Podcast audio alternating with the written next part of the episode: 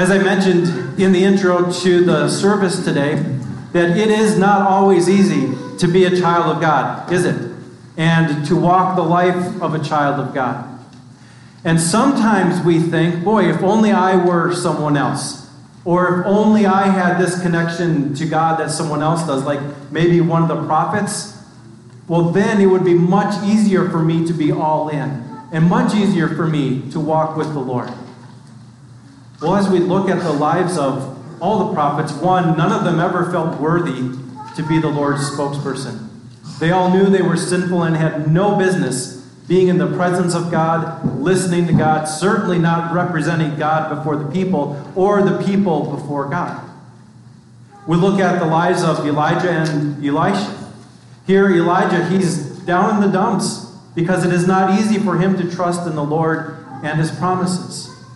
We see a challenge that Elisha faces Do I leave my family or do I go serve the Lord?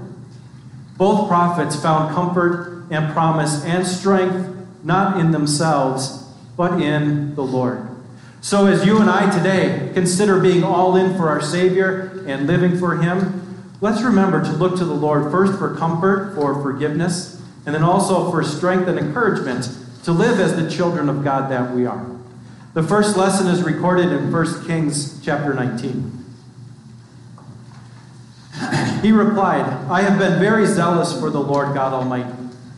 The Israelites have rejected your covenant, broken down your altars, and put your prophets to death with the sword. I am the only one left, and now they are trying to kill me too. The Lord said to him, Go back the way you came, and go to the desert of Damascus. When you get there, anoint Hazael king over Aram. Also, anoint Jehu son of Nimshi king over Israel, and anoint Elisha son of Shaphat from Abel Meholah to succeed you as prophet. Jehu will put to death any who escape the sword of Hazael, and Elisha will put to death any who escape the sword of Jehu. Yet I reserve 7,000 in Israel, all whose knees have not bowed down to Baal, and whose mouths have not kissed him. So Elijah went from there and found Elisha, son of Shaphat. He was plowing with 12 yoke of oxen, and he himself was driving the 12th pair. Elijah went up to him and threw his cloak around him. Elisha then left his oxen and ran after Elijah. Let me kiss my father and mother goodbye, he said, and then I will come with you. Go back, Elijah replied. What have I done to you? So Elisha left him and went back. He took his yoke of oxen and slaughtered them. He burned the plowing equipment to cook the meat and gave it to the people, and they ate. Then he set out to follow Elijah and became his attendant. This is the word of the Lord. In our second reading, St. Paul is going through an exercise that he would probably rather avoid, but he's really backed into a corner where he is forced to talk about some things. All the blessings that he enjoyed as being a direct son of Abraham, his zeal and all his accomplishments. And he could probably go on to even boast about bigger things after his conversion the miracles he did, the people that God converted through him and his message, the boldness with which he preached, the example he is for all of us. Instead, St. Paul takes the spotlight off of anything he ever did, everything that he is, and he puts it on his Savior. Even going so far as to say, I would rather talk to you about my weaknesses, because then we have to talk about Jesus. And then we get to talk about his strength and his comfort and his forgiveness. So, as we strive to be all in for our Savior, let us always remember that Jesus was first all in for us and the blessings and comfort that he shares.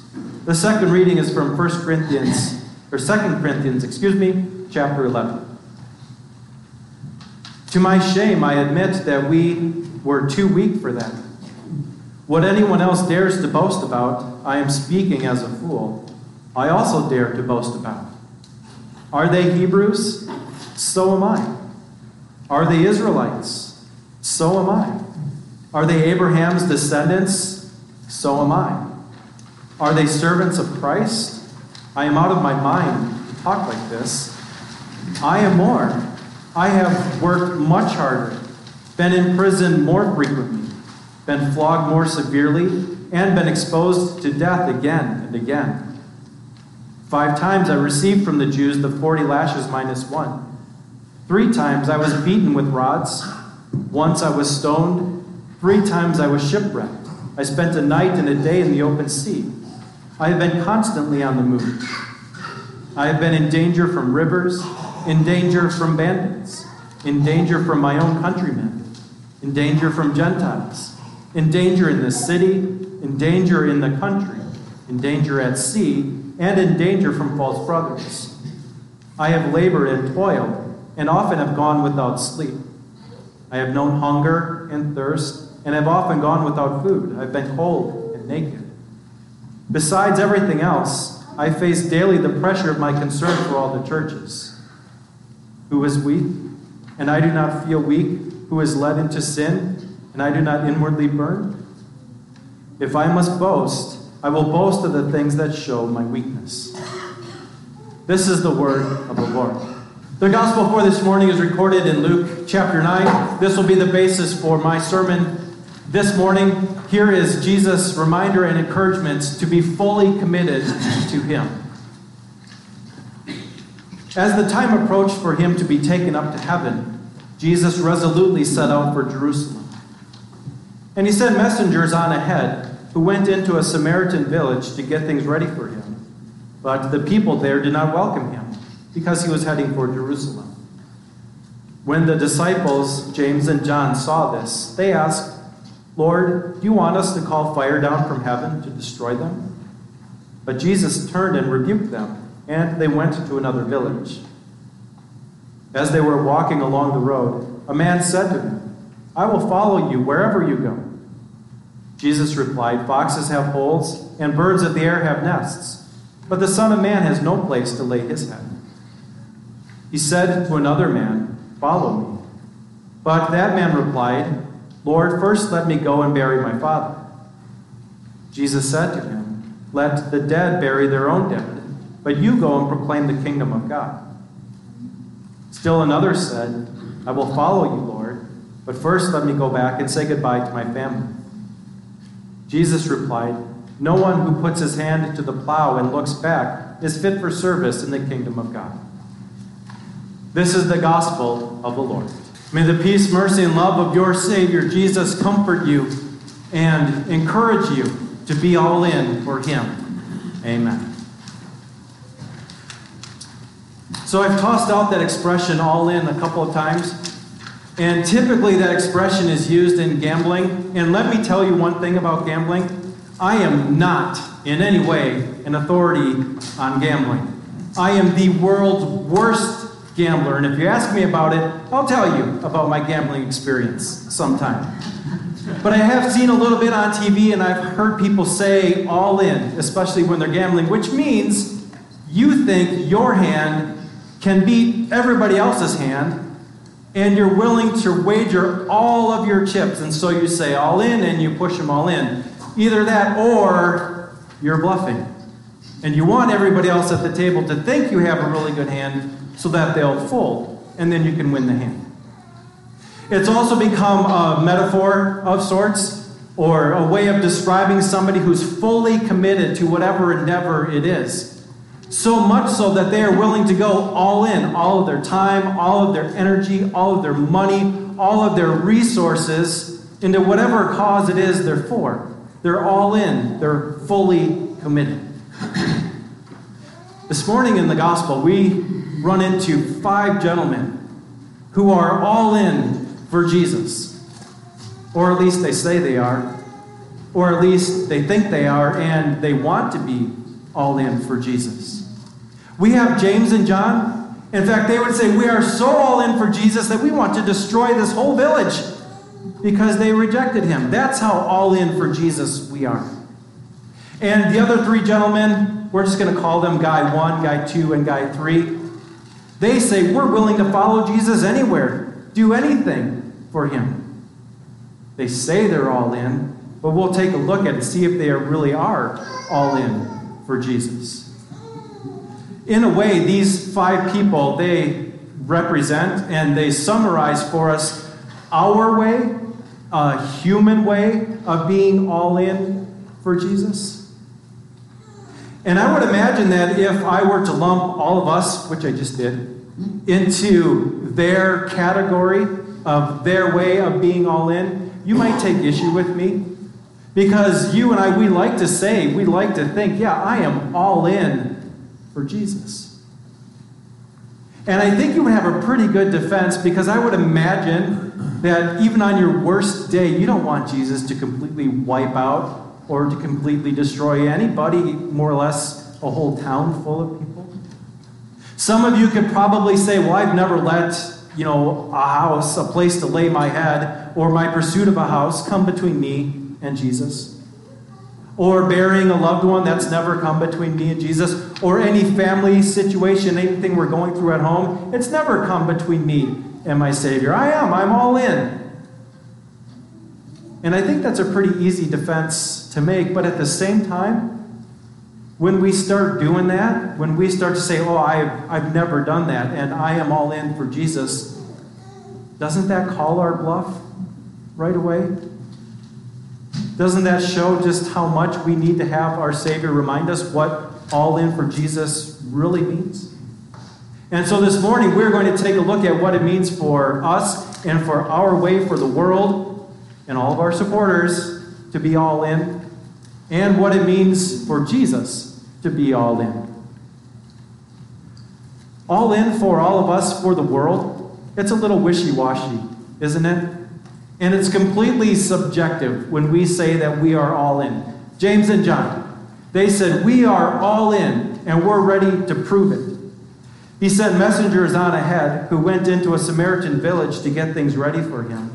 But the people there did not welcome him because he was heading for Jerusalem.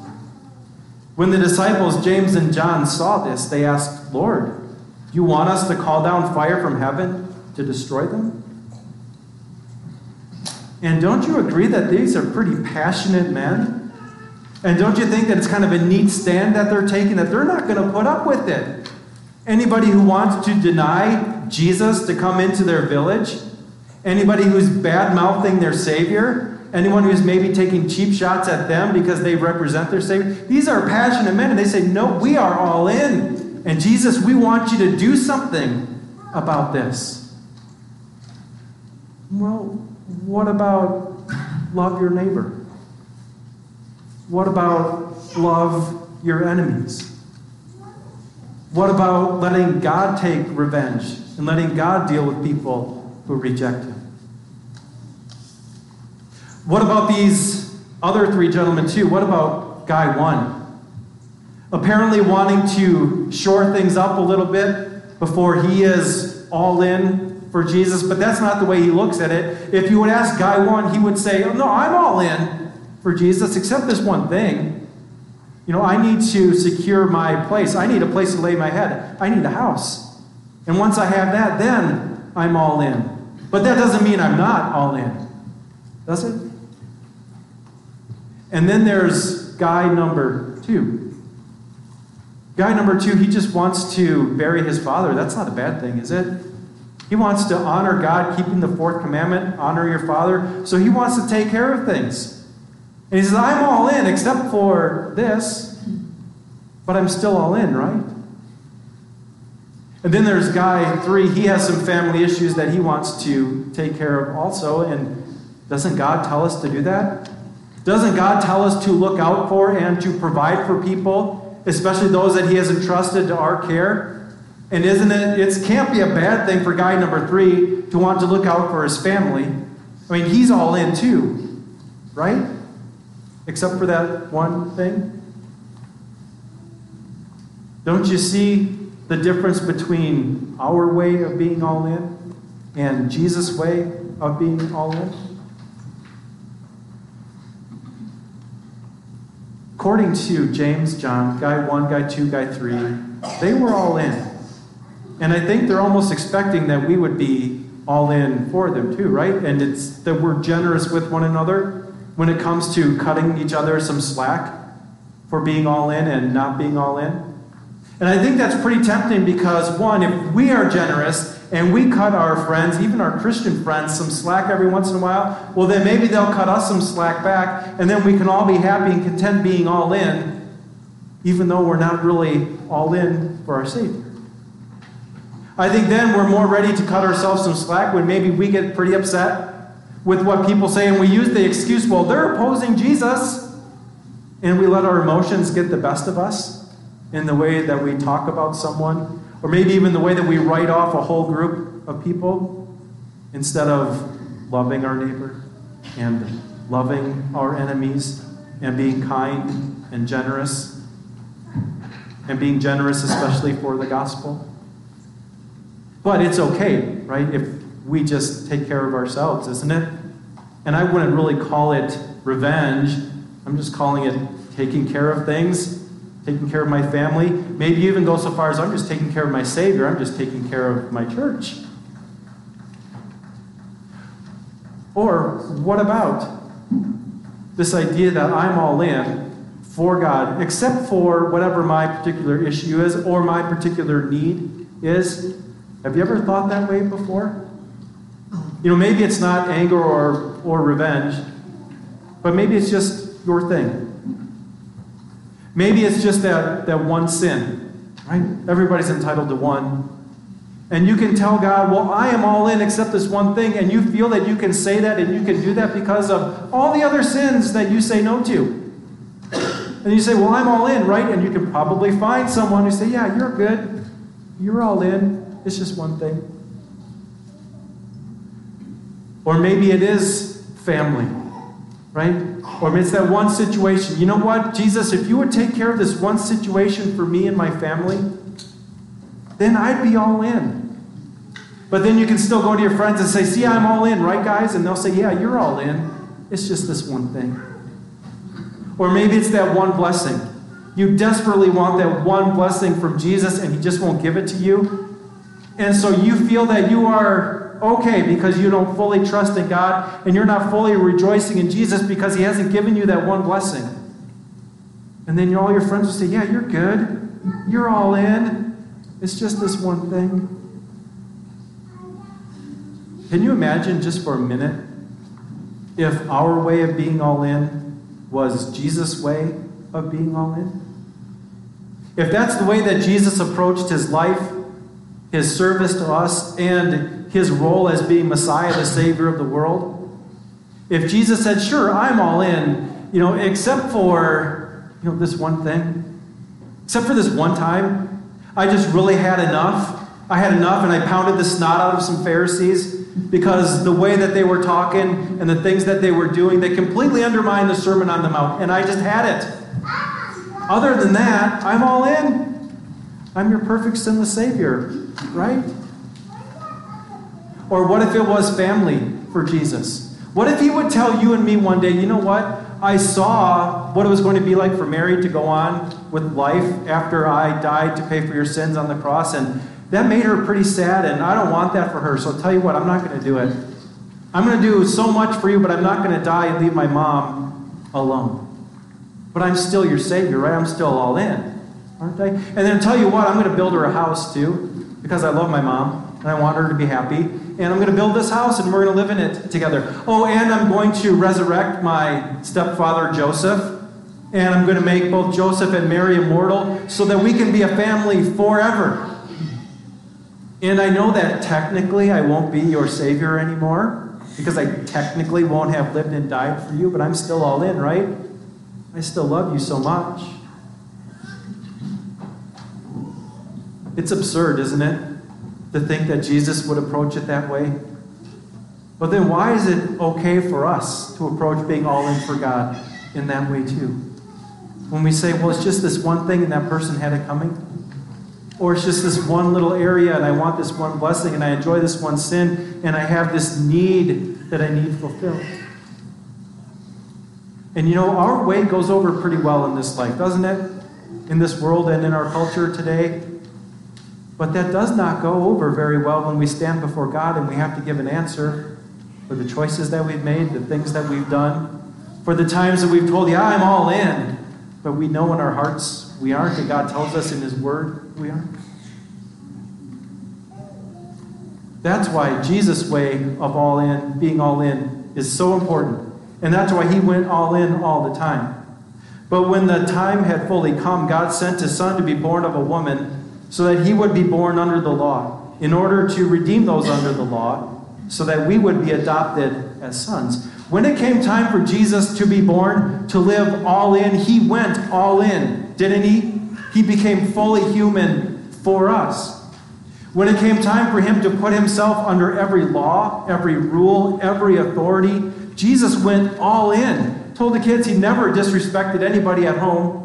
He never disrespected the authorities. He never dishonored God, his heavenly Father. He went all in to be our Savior God. Even when it was not easy. I mean, I'm sure it upset him pretty much to see what the Pharisees were doing, but he continued to, he was firm with God, but he continued to love them, and he even went to the cross for them, didn't he? He loved his enemies for the times that you and I don't always love our enemies. And he didn't let his friends and family relationships stand in the way of being our perfect sinless Savior, did he? Even though he loved his disciples, he didn't let them get away with sin. Not at all. He didn't let James and John get away with what they wanted to do. He never let family come between him and doing his Father's will. And then when it came time to die for the times that you and I do, for the times that we say, Jesus, I'm all in, and we're not. And we know we're not. Didn't Jesus die for those sins too? And for every time that maybe we were a little quick to get angry and to get through that. And for those times that maybe we wanted to give our family and our friends a pass on what they were doing because we didn't want to upset them in those times that we hold out our full love for Jesus because he's not given us this, this, or this. Jesus died for all of it. You know that we were you were redeemed from your empty way of life handed down to you from your forefathers, not with things that pass away, such as silver or gold, but with the precious blood of Christ, a lamb without blemish or spot. He was chosen before the foundation of the world, but revealed in these last times for your sake. Through him, you are believers in God, who raised him from the dead and gave him glory, so that your faith and your hope are in God. Being all in means that we trust in the life that Jesus lived perfectly for us. Being all in means that we trust in the sacrificial death that he died for us to pay for all of our sins. Being all in for Jesus means that we tell God about it when we're not all in for Him. And we call that confessing, don't we? And then we trust that He fully and freely forgives us. Being all in for Jesus means we don't find as many exceptions as we can and as many justifications as we can for not being all in. Instead, it means that we pray God gives us the strength to remove all of the exceptions and to remove all of our excuses so that we can truly enjoy a relationship with our Heavenly Father. All in is all in, right? And not all in is not all in. And sometimes in this life, when people are all in, they're bluffing, or they don't have what it takes, and they're going to lose. But when Jesus says he's all in for you, it's not a bluff, is it? It's not something to make you feel a little bit better about yourself, or about your situation, or about the life to come. It's the fact that Jesus went all in and he won for you, and He won for me. And He knows it's not always easy for us to be all in. So if you have that one thing, or two or three, five, ten things that make it hard for you to be all in and live for your sake, tell Him about it. Right? Tell Him about it. Because He has the power to change your heart. He has the power to comfort you, the power to strengthen you. Tell me about it. Right? We can talk about it. We can go to God's Word together and find that direction, maybe find that forgiveness that you need, and then that strength to be all in for Jesus. May the fact that Jesus is and always will be all in for you, may it comfort you, and may it conform your life and mine to truly what it means to all in for Jesus, so that we can be empowered to live for Him now and bring him eternal glory in heaven. Amen.